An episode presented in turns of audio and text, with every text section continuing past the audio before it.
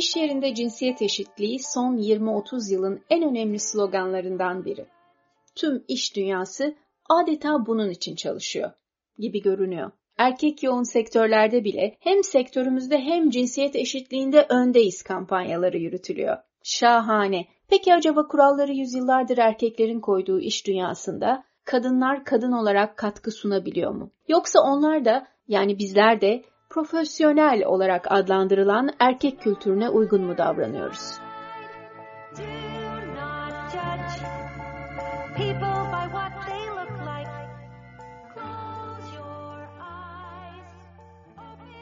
Merhaba, ben Aygen Aytaç. Gerçekten de 2000'lerin başından beri kadınlar uluslararası şirket ve kurumlarda yönetici olarak dikkat çekmeye başladı. Ben ve bugün konuğum olan sevgili arkadaşım Sevgin İşlekel de bu kadınlardanız. Sevgin sen bilim insanı, dolayısıyla erkek ağırlıklı bir sektör olan ilaç sanayinde çalıştın. Sizde durum nasıldı? Kadınlar kendileri olarak kalmayı başarabiliyor muydu şirkette?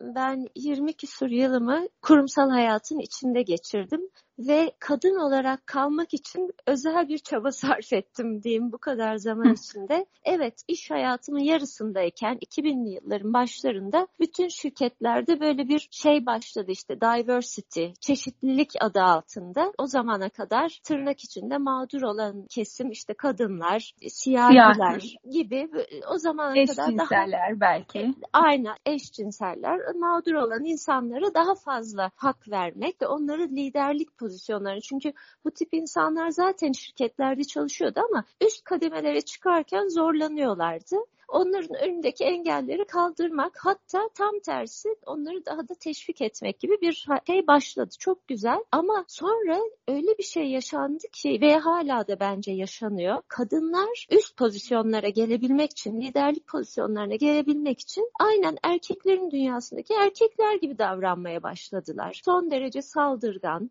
sert, yani o kadınsı kimliklerini bir tarafa bırakıp böyle bir kültürün parçası olarak devam etti ettiler. Evet, senle de konuşmuştuk. 2013 yılıydı. Facebook'un CEO'su bir kitap yayınladı. Lean On isminde. İşte kadın lider olarak başarılı olmayı anlatıyor.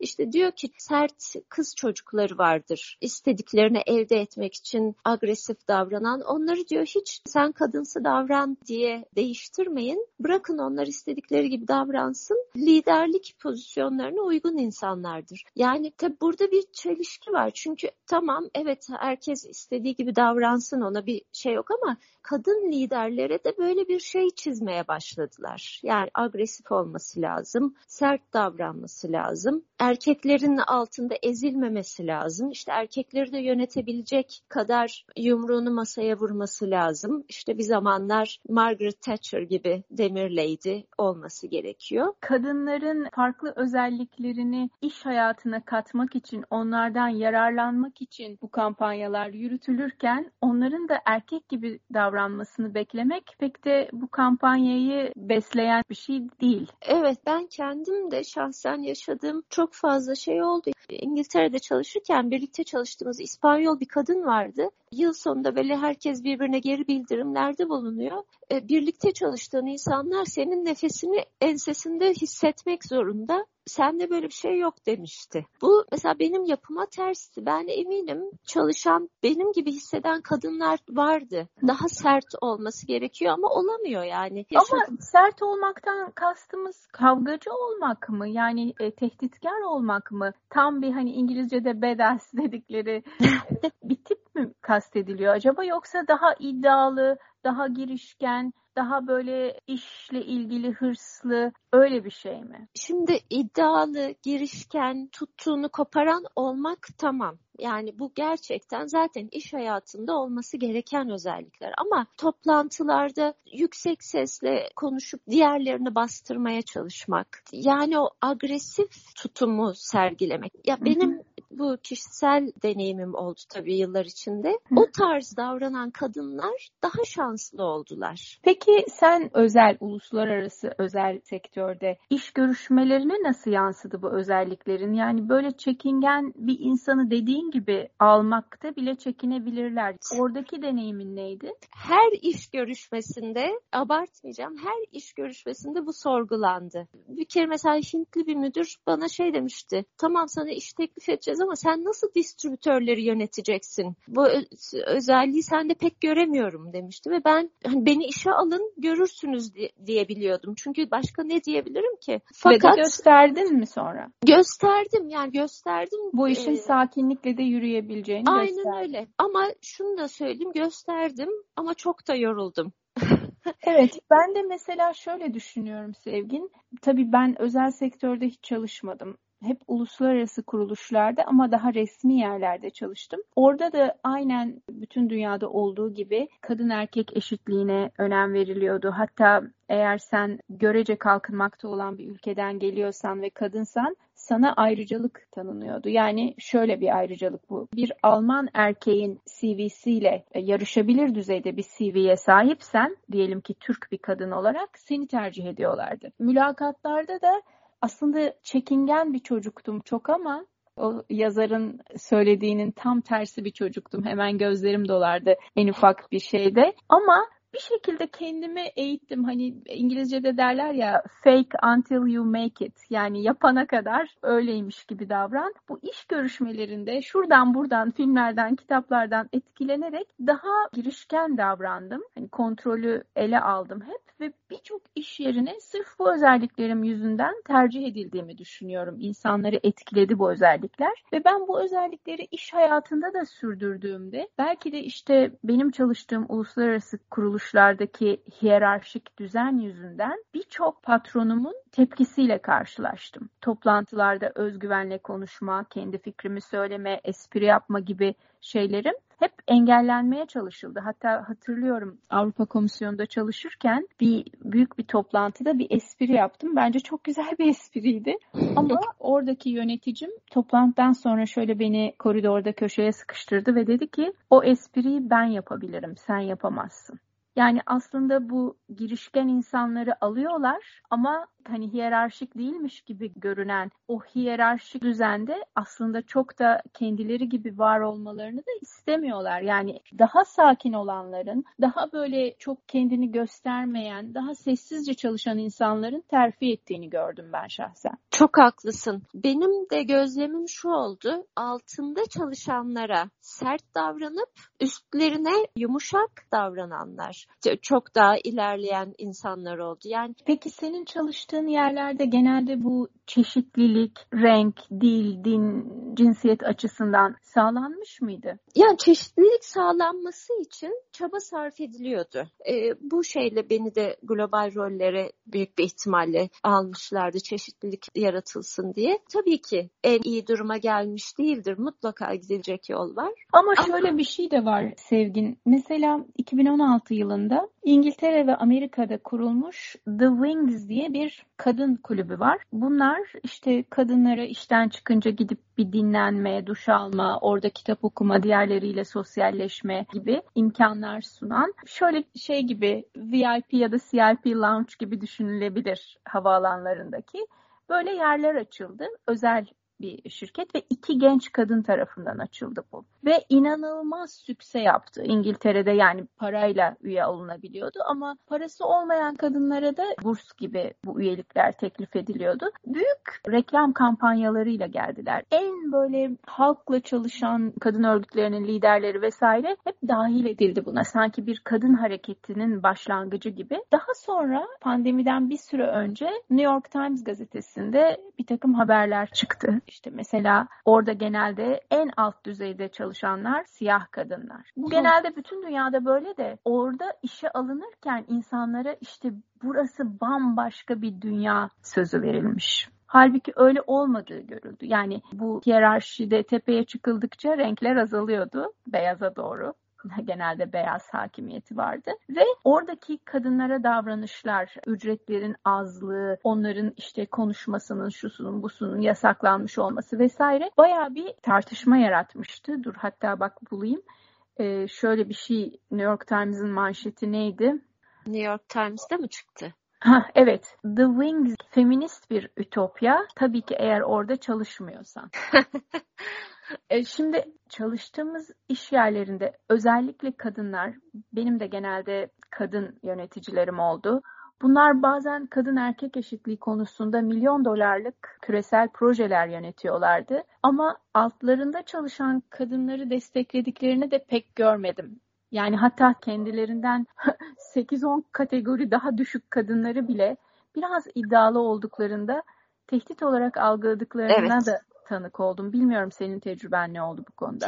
Kesinlikle. Hatta sen şimdi bu örneği verirken benim aklıma şey geldi. Çalıştığım yine çok büyük, çok uluslu bir ilaç firmasının başına bir kadın getirildi. İngiliz bir kadın ve o zaman için bayağı haber olmuştu. Bir sene içinde kendi bordunu oluşturdu. Yönetim kurulu. Yönetim kurulunda sadece insan kaynaklarının başındaki kadın, diğerlerinin hepsi erkekti. Kadın CEO olmadan önce daha çok evet. kadın varken e, kendi ekibini sırf erkeklerden oluşturmuştu. Çok hoş bir kadın, e, uzun boylu, hep topuklu ayakkabılar, çok güzel kıyafetler giyen böyle görüntüsü çok hoş bir kadın ama içi bir erkek yani. Davranışlarıyla, kararlarıyla, hareketleriyle yani görüntüsünü kapattığında ruhu bir erkek. Evet aslında bak bu Wing de şimdi kapandı battı ve diyorlar ki onun içinde hiçbir zaman bir feminist ütopya olmadı. O tamamen bu konuyu kullanıp aynen bir erkek gibi iş kuran böyle bir ahbap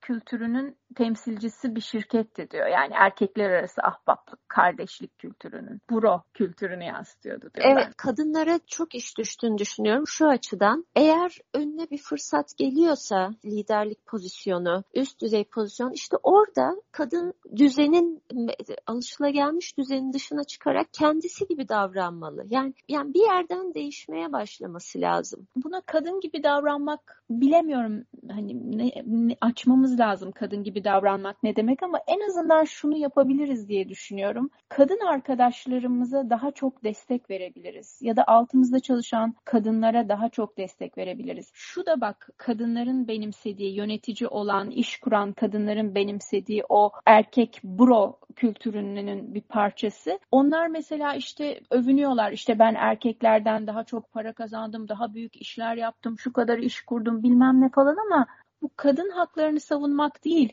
Çünkü feminizmin kadın haklarını savunmanın içinde çeşitli ırklara, dinlere, cinsiyetlere saygı da var. Onların da işte hem saygı görmesi hem terfi olması, eşit şekilde davranılması da var. Biz çok para kazanabiliriz, çok yüksek düzeylere gelebiliriz ama bu bizim kişisel tecrübemizdir sadece. Bu ülkede kadınların %70'i ilkokul mezunu ya da yine %70'i çalışmıyor. Bak ben oldum demek ki kadın erkek eşitliği sağlanmış demek dünyanın en büyük cahilliği. Ki. Çok doğru. Kadın gibi davranmak hani bunu açalım dedin ya ben şöyle örnekler verebilirim. Şimdi kadınların belli hakları var. Çocuk doğurduğunda işte bir, bir süre işe gelemiyor falan filan ama sonra işe geliyor ve diyelim ki küçük bebeği var evde. Gece uyumadı. Kadın bunu saklamak zorunda olmamalı. Gelemeyeceğim diyebilmeli. Ya da ailesiyle... Tabii şeyi de göze almalı birçok iş yerinde olduğu gibi. Yani yavaş yavaş yetkilerinden arındırılması. Heh, işte ya da arındırılmamalı. Yani bunu yapabilir. Çünkü erkekler iş hayatına girdikleri zaman evle ilgili sorumlulukların çok büyük bir bölümünden kendilerini mahvediyorlar. Kadınlar ama öyle bir şey yok. Hem çalışıyorlar hem evle ilgili sorumluluklarına devam ediyorlar. İniş çıkışları olabiliyor. Bunu en iyi anlayacak olan kadınlar. Fakat maalesef baktığımızda iş hayatında ben de çocuğum küçükken çalıştığımda erkek yöneticilerin daha anlayışlı davrandığı durumlarla karşılaşmıştım çocuk yetiştirirken performansında ufak tefek aksaklıklar oluyorsa bu bir zayıflık olmamalı. Bu geçici bir süre olmalı. Peki aslında uluslararası özel şirketlerin daha saldırgan yöneticiler beklemesi beklenir. Orada da hiyerarşi var mıydı? Tabii en tepedeki saldırgan olunca insanlar kendileri gibi ekipler kuruyorlar. Çok enteresan. Benim deneyimim o oldu. Ama yine ki altta çalışanlara saldırgan olmasını istiyor. Ee, bir bakıyorsun üstlerine karşı son derece yumuşak. Yani bunu politikacılarda da izliyoruz aslına bakarsan. İşte ee, zaten sorun da bu. Yani seni böyle çok kendine güvenli, işte iddialı bir tip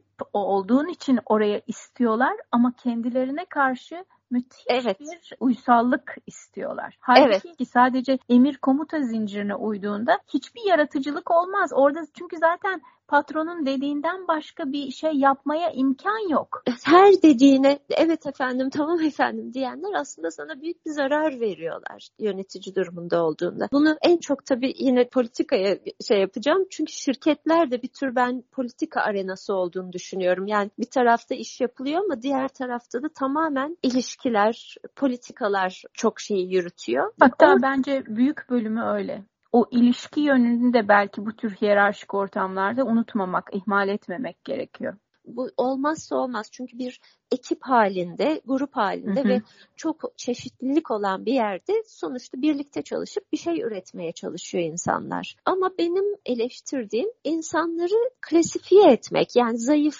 güçlü, kadın, erkek gibi klasifikasyonlara sokmak. Halbuki çok renklilik, her türlü renk olsun. Herkesin bir artısı var. Onu görmeye çalışsa insanlar yani zayıf gibi gördüğünüz insanın belki de çok ciddi bir kuvvetli bir yönü var ve o da liderlik yapabilir. Yani lider olabilmek için hep böyle bir kuvvetli, e, yumruğunu masaya vuran Evet, önden giden bekleniyor ama bence de arkadan da zaman zaman olabilir. evet insanları dinleyebilen, şimdi baktığımızda diğerlerini öne çıkaran. Evet, yani zamanı geldiğinde kendini geri planda tutabilen, birlikte çalıştığı insanların gelişmesine izin veren. Şimdi bu egosu şişik, işte saldırgan karakterler sanki iyi lidermiş gibi görünüyor ama geliştirme özelliklerinde mesela o kadar kendileriyle meşgul oluyorlar ki birlikte çalıştığı insanları geliştirmek için mesela o onun önceliğinde olmuyor. Çünkü bir işi yapmak için onun isteklerini yerine getiren, onun vizyonuna uyum sağlayan bir ekip. İş bitsin. Peki önemli. Sevgin sen yıllarca bu uluslararası ilaç sektöründe çalıştıktan sonra emekliliğini beklemeden ayrıldın. Yönetici statüsündeydin. Neden ayrıldın? Çünkü ben çok yoruldum. Tamam yaptığım işi çok sevdim diş hekimiydim. Diş hekimliğini bıraktım. Çok uluslu firmalarda yöneticilik gibi böyle bir kariyer değişikliği yaptım. Çok da sevdim ama bu karakterime aykırı davranmak zorunda olmak, zaman zaman işte kendimle çatışmak zorunda kalmak bir süre sonra yordu. Yani bir kalıp içinde olmak zorunda olmak diyeyim. Sağlık sorunları başladı. Çok büyük bir bölümü stresle ilgili ve çok enteresandır ki kurumsal hayatı ben gördüğüm için kurumsal hayatı söyleyeceğim. Maalesef çok fazla sağlık sorunuyla uğraşan insan oluyor. Strese bağlı. Kesinlikle. Çok fazla sakinleştirici ilaç kullanan, hasta olup kalitesiz bir hayat yaşayıp bunun farkına bile varmayan, yani ben işten ayrıldıktan sonra işte senin gibi çeşmede yaşadığım hayatı yaşamaya başladıktan sonra bir dünya varmış dedim. Çok fazla gel insanı geliştiren bir şey tabii ki çalışmak, çalışma ortamında olmak çok fazla şey kazandırdı ama bir taraftan çok fazla şey de alıyor insandan. Ben şimdi geriye dönsem bu aklımla mesela kendimden o kadar fazla şey götürmesine izin vermek istemezdim. Ama işte deminden beri konuştuğumuz gibi becerebilir miydim? Şimdi de biraz da onu hani insanlar bari çoğunluk bizler gibi olsa daha farkındalığı yüksek, insani değerlerimize de tutunarak e, işimizi yapabiliyor olsak belki insanlar daha uzun süre daha sağlıklı çalışacaklar. Sevgin her podcast'te neredeyse konu buraya geliyor ama biz de böyle değildik. Sonuç olarak biz de genç başladık işe ve çevremizdeki kültüre uygun davranışlarda da bulunduk. Yani ben mesela çok şaşırmıştım bir keresinde bir asistanım daha yeni yönetici olmuştum. Benim odama girerken elinin titrediğini gördüm. Çok genç bir kız. O kadar şaşırdım ki neden acaba eli titriyor? Ve bu sefer ben kendimi sorgulamaya başladım. Acaba ben sert mi davranıyorum? Sadece işe mi odaklanıyorum? Ve o, o bana o kadar büyük bir ders oldu ki iyi ki de o erken aşamada bunu fark ettim. Daha insanlara dikkatli davranmaya çalıştım. insani yönünü bu yöneticiliğin atlamamaya çalıştım. Ama herkes böyle göremiyor ki o şansı olmayanlar aynen böyle karikatürize dizilerde olduğu gibi saçma sapan ya da bir gerçek hayatta bizim gördüklerimiz gibi saçma sapan filmlerde gördüğü o sert kadınlar gibi davranan ya da erkekler gibi davranan çok insan var. Çok.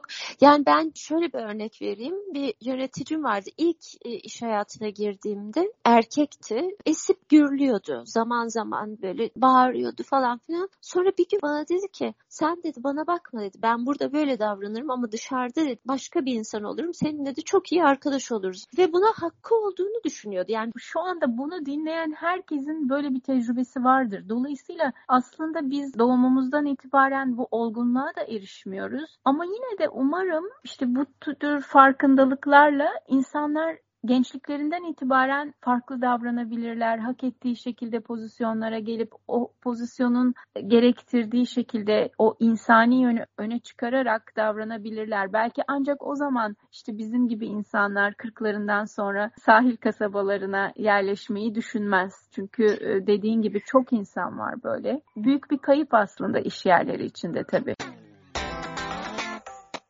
Bir İngiliz danışman Birleşmiş Milletler'de çalışırken böyle çok cebelleştiğim bir dönemde yöneticilerle yani işin doğru yapılması için tabii. Onlar daha tanıdıklarla iş yapmak istiyorlardı. Ben daha iyi mesleğinde iyi olanlarla iş yapmak istiyordum.